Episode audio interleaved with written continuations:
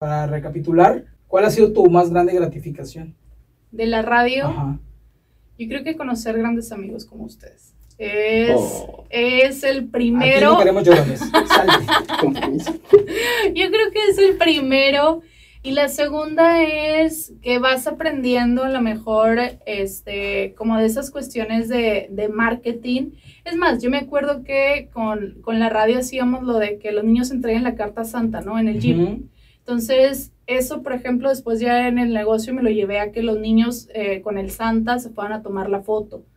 Entonces, aprendes cosas de mercadotecnia de manera empírica que dices tú, puedo aprenderlo o puedo utilizarlo en otro lugar. Y en ese momento lo veías como que, bueno, no tienes que llegar a las seis de la tarde a, al programa, tienes que llegar a las cuatro porque vamos a andar haciendo el rol y en ese momento no lo ves, pero al final la vida te va también como que encaminando a decir, te quito esto porque te voy a dar algo más grande. Cuando hicieron la reforma del cambio del outsourcing, también yo al principio era como que, ¿qué vamos a hacer? ¿Cómo le vamos a hacer? No sé qué. A ver, tranquila y a ver, hay una idea y hay que materializarla, hay que trabajar en ella y hay que hacer que las cosas sucedan, ¿no? Y, no, y sigues generando porque ya no eres, al ya no ser, eh, no tener ese emprendimiento de tu parte, o sea, ya eres una empresa formal, personas dependen de ti, entonces no te puedes decir, ay, bueno, pues que no, ya no trabajo, o sea, ajá, porque depende Pancho, Juan, Pedro, dependen de ti y tienes que pensar también en ellos, en sí, su familia, eso está bien, cabrón. Sí, hijo. sí, sí, sí, y la verdad me encanta, me encanta también todo lo de, lo de trabajar en una empresa, todo lo del emprendimiento y la verdad es bien gratificante, es bien gratificante, por ejemplo, de las cosas que más me llevo más bonitas es, y, y ya hasta ni tengo fotos cuando le hacíamos entrevistas a Ramón Ayala, cuando le hacíamos entrevistas a Lupe el de Bronco, ¿no? ¿Te acuerdas? Pero no lo veías como un trabajo, lo veías como que, ay, qué padre, porque vamos a ir a hacer esto que me gusta, que me apasiona, que, que me llena el alma. Entonces, la verdad es que para mí la radio ha sido eh, conocer grandes personas, Sonrix, uno de ellos, sí, este, Sonrix, uno de ellos que aprendiste mucho, aprendimos mucho de él, uh-huh, de cómo siempre, me acuerdo, no me digas, este, Horacio, dime Sonrix y dime esto, o sea, al final es como decir el tipo de liderazgo también que vas sí. aprendiendo de otras personas que ya llevan un caminito más recorrido. Y a mí siempre de repente me preguntan, oye, ¿cómo te gusta que te digan ingeniera o no sé qué? Le digo, Osiris, o sea, el título nobiliario de maestría en finanzas y dime máster y dime M B A. No, dime Osiris, me llamo Osiris, punto. Entonces, la verdad, yo sí, creo llega que... llega un momento de los estudios que ya no, ya no importa. No. no. O sea, a lo mejor al principio sientas con la novedad, ¿no? Licenciado Osiris. Y cuando llegas a terminas la, la primera carrera, ya cuando empiezas a hacer los máster, ya los títulos te valen. Y la verdad, yo creo que la carrera son las bases. Nada más, porque a lo mejor también hay grandes personas que no terminan una carrera y tienen grandes negocios y eso no tiene nada que ver la carrera ni la que estudiaste ni si terminaste una carrera o no, siempre y cuando tú quieras salir adelante, yo creo que la carrera este, sale sobrando, exacto, pero siempre es como que bueno, no sé esto, déjame lo aprendo en algún curso, en algún diplomado, déjame, voy constantemente aprendiendo, ¿no?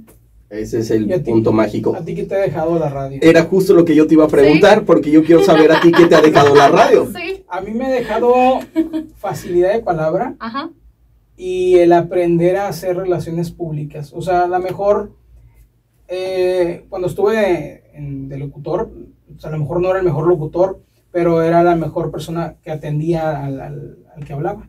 O sea, empezar a relacionarte siempre con personas, con personas amablemente, siempre con una sonrisa, así, así, que empiezas a, a salir, que te escuchan y dicen, ay, eres Juan Charlie. Entonces, te imaginaba, te, te imaginaba, sí, te imaginabas duende, ¿no? Bueno, antes de las redes sociales, pues, o que se hiciera tan, tan sí. común el que ya te vieran, que te ubicaran por, por redes sociales y además por la radio, el, el hecho de, de abrirte puertas con las relaciones públicas, esa es, esa es la base. O sea, el llevarla bien con todos, que a lo mejor a veces hay personas que no sientes ese clic, no que te caigan mal, simplemente que no sería una parte de tu amigo, pero tú sí llegar y saludar, o sea, ajá, ser educado con las personas. Y yo creo que esa es la parte que más me ha dejado la radio, o sea, el, las relaciones con todo el mundo, ¿verdad? Híjole, es que si supieran que es demasiado de todo, la radio te da demasiado, pero a manos llenas. Por ejemplo, yo puedo hablar también de grandes amigos, yo puedo hablar de que también me dieron la oportunidad de relacionarme con personas que jamás hubiera imaginado. De hecho, hace un, el año pasado tan solo el ya estar hablando con senadores, con, híjole, no sé, secretarios de gobierno, el ya tener el contacto directo, que los tengo hasta en el WhatsApp y puedes textear con ellos de, ¿me permite una entrevista? Sí, claro que sí, cuando gustes y demás. Te, te abre las puertas, pero si a mí me preguntas, lo que más me ha marcado son dos cosas. Uno, la facilidad para ayudar. Yo recuerdo que en algún momento ya estaba encasillado y decía, ya no quiero hacer esto. Estaba a punto de tirar la, la toalla y precisamente este lado espiritual, no, dime, ¿para qué me quieres aquí? Recibo la llamada de una señora, me dice, ¿sabes qué? Mi familiar tiene cáncer, nadie me quiere apoyar, nadie me puede apoyar, tú tienes el micrófono, apóyame. Y así se le consiguió apoyo para esta persona y de ahí nace en mí estas ganas de querer ayudar a manos llenas. Pero a lo mejor no yo llevando las cosas, pero sí abriendo las puertas para que el recurso siendo, pueda llegar. Siendo la conexión. Sí, exactamente. Y utilizando el poder del micrófono para abrir las puertas a las personas que realmente lo necesitan. Eso y la terapia.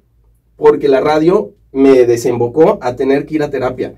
De repente eran tantos los problemas de todo el mundo Ajá. que ya lo sentía personal. Tuyos. Los sí, compraba sí, sí, sí. tuyos. Este, hay un niño que necesita quimio, nadie le puede dar quimio, que es lo que se va a hacer, y ya me iba yo a dormir con esta necesidad y esta ansiedad de querer ayudar y no sabía qué hacer.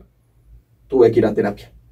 Okay. Así de plano, pero la radio me ha dado de todo, a manos llenas de todo. En cuestión económica, confirmo con Juan Charlie. Sí, hasta los últimos, últimos años ya no sabía. Yo he sentido el, el que he visto, bueno, sí, son ya veintiún años en la radio, pero este último año es cuando yo he dicho, ah, bueno, por X o por Y, a lo mejor no viene directamente de la radio el, la pero, en pero en consecuencia. Pero en consecuencia, o sea, y dices, ah, bueno, escucha, ¿y qué sabes hacer? Esto, ah, ok.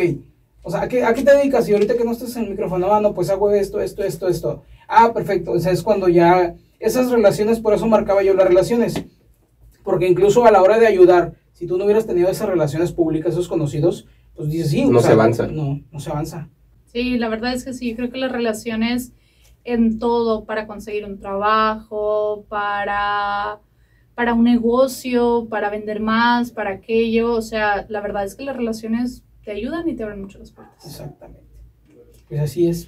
La radio no es muy bien pagada. Es, no, tiene sus... O sea, es, la verdad, sinceridad, la radio no es muy bien pagada. Me preguntaron y me decían, este, ¿por qué te saliste? Pues me gustaba, o sea, yo lo veía como un hobby, pero no como algo que yo tenía proyectado de que, ay, quiero ser locutora y quiero, este, mi top es la de la micha y quiero... No, sino nada más era simplemente como decir, es algo que disfruto, como a lo mejor disfruto comer, entonces dices, bueno, voy y lo hago, disfruto, se terminó, se, se acaba ese cierre y, y demás, todo, para todo hay un ciclo, bueno, es continuar con tu carrera profesional y con tus metas y con tus proyectos y con lo que traigas, ¿no?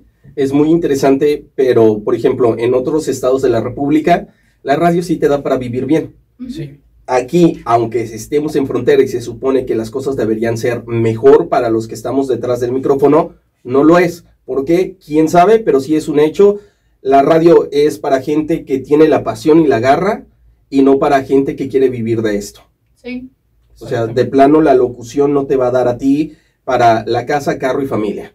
Mm. Vas a tener que hacer selección, vas a tener que dejar uno fuera. Sí. Dejemos a la familia. Ya sabes, ¿no? Ahorita no, niños. Ahorita, no. Papá, no, no, no, ahorita no.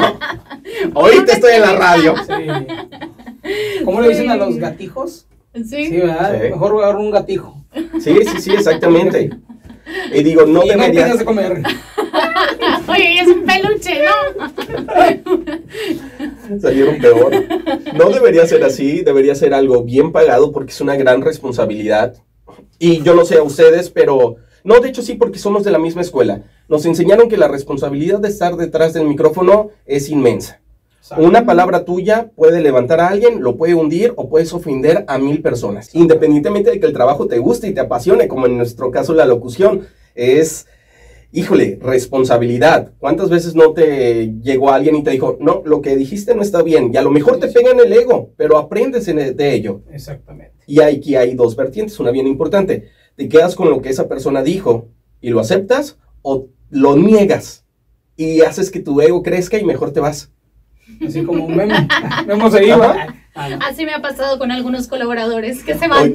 Oye, oye, no, dejando de cosas, yo recuerdo perfecto. No, es en serio, porque de repente dices tú, oye, le digo, ya sé que si les aprieto tantito, es como, pum, se van, como palomitas, ajá, revientan y se van. ¿Por qué? Porque no les gustó, porque no esto, porque no me gusta que me exijan, porque no me gusta querer dar un poquito más de la capacidad que las personas pueden hacer. Ajá. Entonces, la verdad, sí, concuerdo con los dos. Esta vida es de los arriesgados. La verdad es que sí. O sea, dices, no sé, aprendes. Ajá. Eso es muy diferente a decir, bueno, es como cuando hay un dicho, ¿no? Que dices, es que yo quiero cantar. Oye, pero pues no. ¿No? Uh-huh. Eres mudo, güey, es tartamudo. O sea, pero ¿cuántos artistas plásticos hay? Exactamente, o sea, que no, hay tienen, otras habilidades. Que no tienen talento, que no saben cantar tampoco. De mí no vas a estar hablando. Y que ahí están y que son grandes artistas, ¿no? Entonces también es como que, también tú tienes que decir qué es lo que me gusta hacer, eh, qué es lo que me, me qué es lo, para qué soy bueno, buena. Para qué soy buena. Este, qué es lo que afuera en el mercado podrían pagar por algún talento que tengo.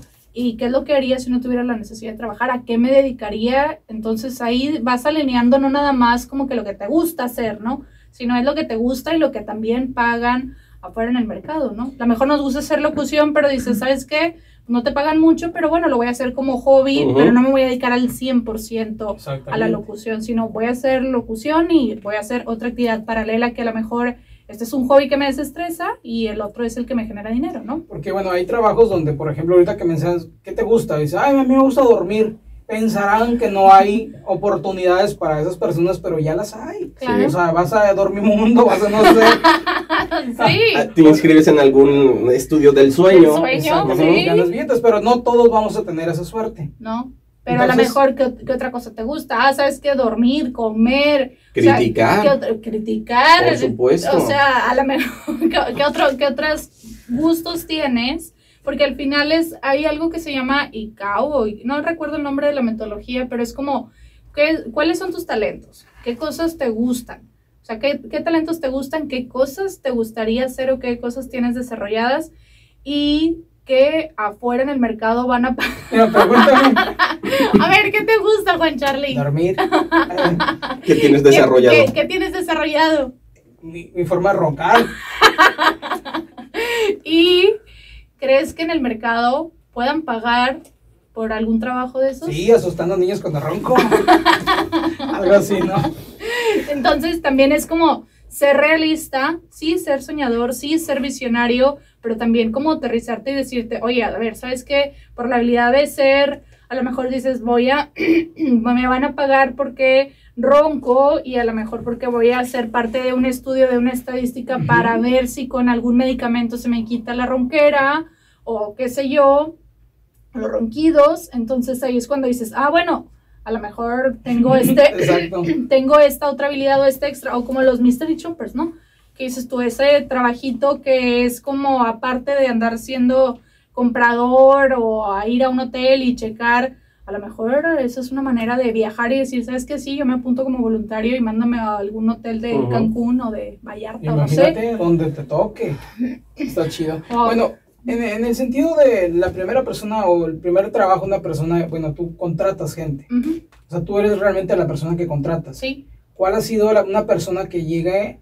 Sin, sin ventanear obviamente nombres, pero que tú estés, que digas, oye, pobrecito, este no lo van a contratar ni para dormir, oye. O sea, que te haya tocado una persona que llegó, porque mira, Samuel, no, una persona que llegó y que de plano dices, híjole, ¿cómo le digo que pues no sirve? Fíjate que yo creo que todos tenemos diferentes habilidades. No, ha, no es que esta persona no sirve para nada, ¿no? Sino esta persona para este puesto... No, está, no es compatible, pero para otra actividad sí va a ser muy bueno o sí va a tener las habilidades. ¿Por qué? Porque la, el estudio y, y eso te vas aprendiendo, vas conociendo, vas generando ciertas habilidades en el transcurso de tu vida, pero también haces con unas y vas aprendiendo otras, porque al final el ser humano, y ahorita lo compartíamos, aprendes mediante la observación. Entonces, si tú dices, ah, ¿sabes qué? De mi jefe no era lo que me decía, era lo que, me, lo que hacía, que yo digo, ah, es un buen líder, no, no es un buen líder, ¿no? No les puedes decir que no, sino que ve, que también la gente tiene que saber qué habilidades tienen y qué está pidiendo el puesto. A lo mejor, si nos ha pasado una vez, llegó un chavito, este, sin quemar a nadie, llegó un chavito y dijo, oye, ¿sabes qué? Quiero ser gerente de, de administración. Ah, ok. ¿Terminaste la carrera? No. O sea, era un estudiante. ¿Terminaste la carrera? No. Este, ¿Tienes experiencia? No. Pero quiero el puesto de gerente. Y lo quiero de... Estoy estudiando de siete a dos de la tarde. Oye, pues uh-huh. Nada más puedes de tres a seis. Pues ahí sí definitivamente no. Entonces es como, tienes que ser realista. De entrada que tiene que ser un tiempo completo, que tienes que tener la experiencia. Y por eso siempre recomendamos, haz alguna otra actividad mientras estás estudiando. Porque así como tú van a salir cincuenta licenciados en comercio exterior. Exactamente. Pero ¿cuál va a ser la, el diferenciador de decir, voy a contratar a Juan Charlie y no voy a contratar a Memo porque Juan Charlie a lo mejor ya hizo prácticas, estuvo como en el área de archivo, estuvo, sí, y decir, y Memo no, Memo, este, nada más estuvo estudiando. Y a veces también dices, oye, por ejemplo, en alguna entrevista de repente dices, bueno, es que no, nada más este, me dediqué a la escuela, ok, ¿y qué calificaciones tenías? No, pues ocho, siete punto ocho, no, entonces realmente tampoco te, digas, te dedicas a la escuela, ¿no? Este, entonces es como decir, ah, ok, sabes que la persona va aprendiendo ciertas cosas, haciendo alguna actividad, y este, tenemos que ser realistas también de decir, ni en ningún trabajo, ni en ningún nada, va a llegar el director, va a llegar el gerente y te va a decir, tú eres el nuevo director y vas a ser el gerente de no sé qué, sino tú tienes que ir a tocar las puertas, prepararte y ver y decir, a ver, ¿qué hace el director? Porque quiero ser director, si esa es mi aspiración. Ojo, sí sucede. Cuando ya tienes una experiencia laboral, cuando ya eres una persona reconocida, pues sí va a haber empresas que lleguen y te digan, oye, yo quiero que tú seas el gerente, o yo quiero que tú seas el encargado de tal área. Pero de un inicio, saliendo de la pero no va universidad, a llegar, no pero, va a llegar con una forma mágica. Pero no va a llegar mágica y tampoco te va a llegar mágico el trabajo que tú estás esperando. No, no, no. Es como que tienes que ir a tocar puertas. Tienes que ir a tocar puertas o tienes que decirle a alguien, oye, yo ando buscando un empleo, o yo tengo que hacer mi carrera, y, o lo que ahorita mencionabas, oye, ¿sabes qué? He entrevistado a alguien por mi experiencia laboral, porque ya traigo y digo, oye, yo sé hacer esto, esto, esto y esto, voy y toco la puerta y me abren la puerta. Pero la realidad en los trabajos, tampoco tu jefe te va a decir, quiero que tú seas el próximo este, gerente de planta aquí, sino que tú es, a ver, yo voy haciendo mis pininos, aunque no, no me des el, no me des la parte salarial, pero me das la responsabilidad, poco a poco voy aprendiendo. Y a lo mejor aquí no me van a dar la oportunidad, me la van a dar a lo mejor en otro lugar, pero también no me tengo que esperar a que me la den aquí y a estar aferrado que sea en esta misma empresa, etcétera, bla, bla, bla. Tú solito te tienes que ir formando el camino, que esa es la, la diferencia. Pues yo para terminar, porque ya se te acabó el veinte, o sea, la hora que ya... ya se, a cinco minutos, ya. ya. Sí. Me gustaría... Me gustaría, como si yo fuera el claro. podcast. Me gustaría. Sí, ¿en qué momento? Sí, no sé. ¿Qué, qué, ¿Qué pasó aquí? A ver, señor, ¿qué Oye. le gustaría a usted? ¿Qué podemos hacer, Memo? No, a mí me hubiera gustado que cuando yo andaba apenas empezando a buscar trabajo, que alguien me dijera, bueno, para llegar a pedir trabajo, vete vestido de esta manera, da tarde referencias. Entonces, Osiris, como es una persona dedicada a recursos humanos, pues a mí sí me gustaría que dieras un consejo. Y que dijeras, bueno, el primer día vete de corbata, o el primer día preséntate de tal forma, el primer día ve con actitud, o sea, algún consejo que le pudieras dar a los chavos que van a buscar su primer millón de dólares. Yo perdón, creo que, yo creo que es su, su primer peso. Entonces, yo creo que la actitud tiene que ser el primer día y el último. La actitud te va a desarrollar tu actitud. Va a ser la primera. ¿Por qué? Porque a lo mejor no, no sabe, pero tiene la actitud para... Y tiene la actitud para aprender, tiene la actitud para quedarse una hora más, tiene la actitud porque muchos chavitos sí llegan de que yo ya terminé la carrera y quiero ganar cincuenta mil pesos, ¿no? Sí. Y de repente dices, pues no te los van a pagar cincuenta mil pesos terminando la, la, la carrera, ¿no? ¿no? Entonces, definitivamente sí es como decir, ok, primero voy a servir, primero voy a aprender y el primer día, y para ir a tocar puertas es... Tú que puedes, las empresas lo que están buscando es gente que vaya a sumar. Exacto. Entonces, el, el, el tip sería, tú Juan Charlie, tú Memo, ¿qué vas a sumar a la empresa?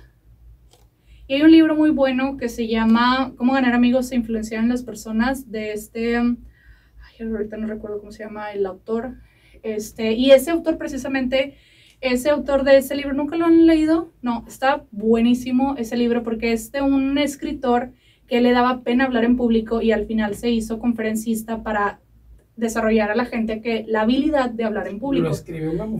Lo escribió Memo. No te quería decir, pero... Pues Memo, no, es un libro muy...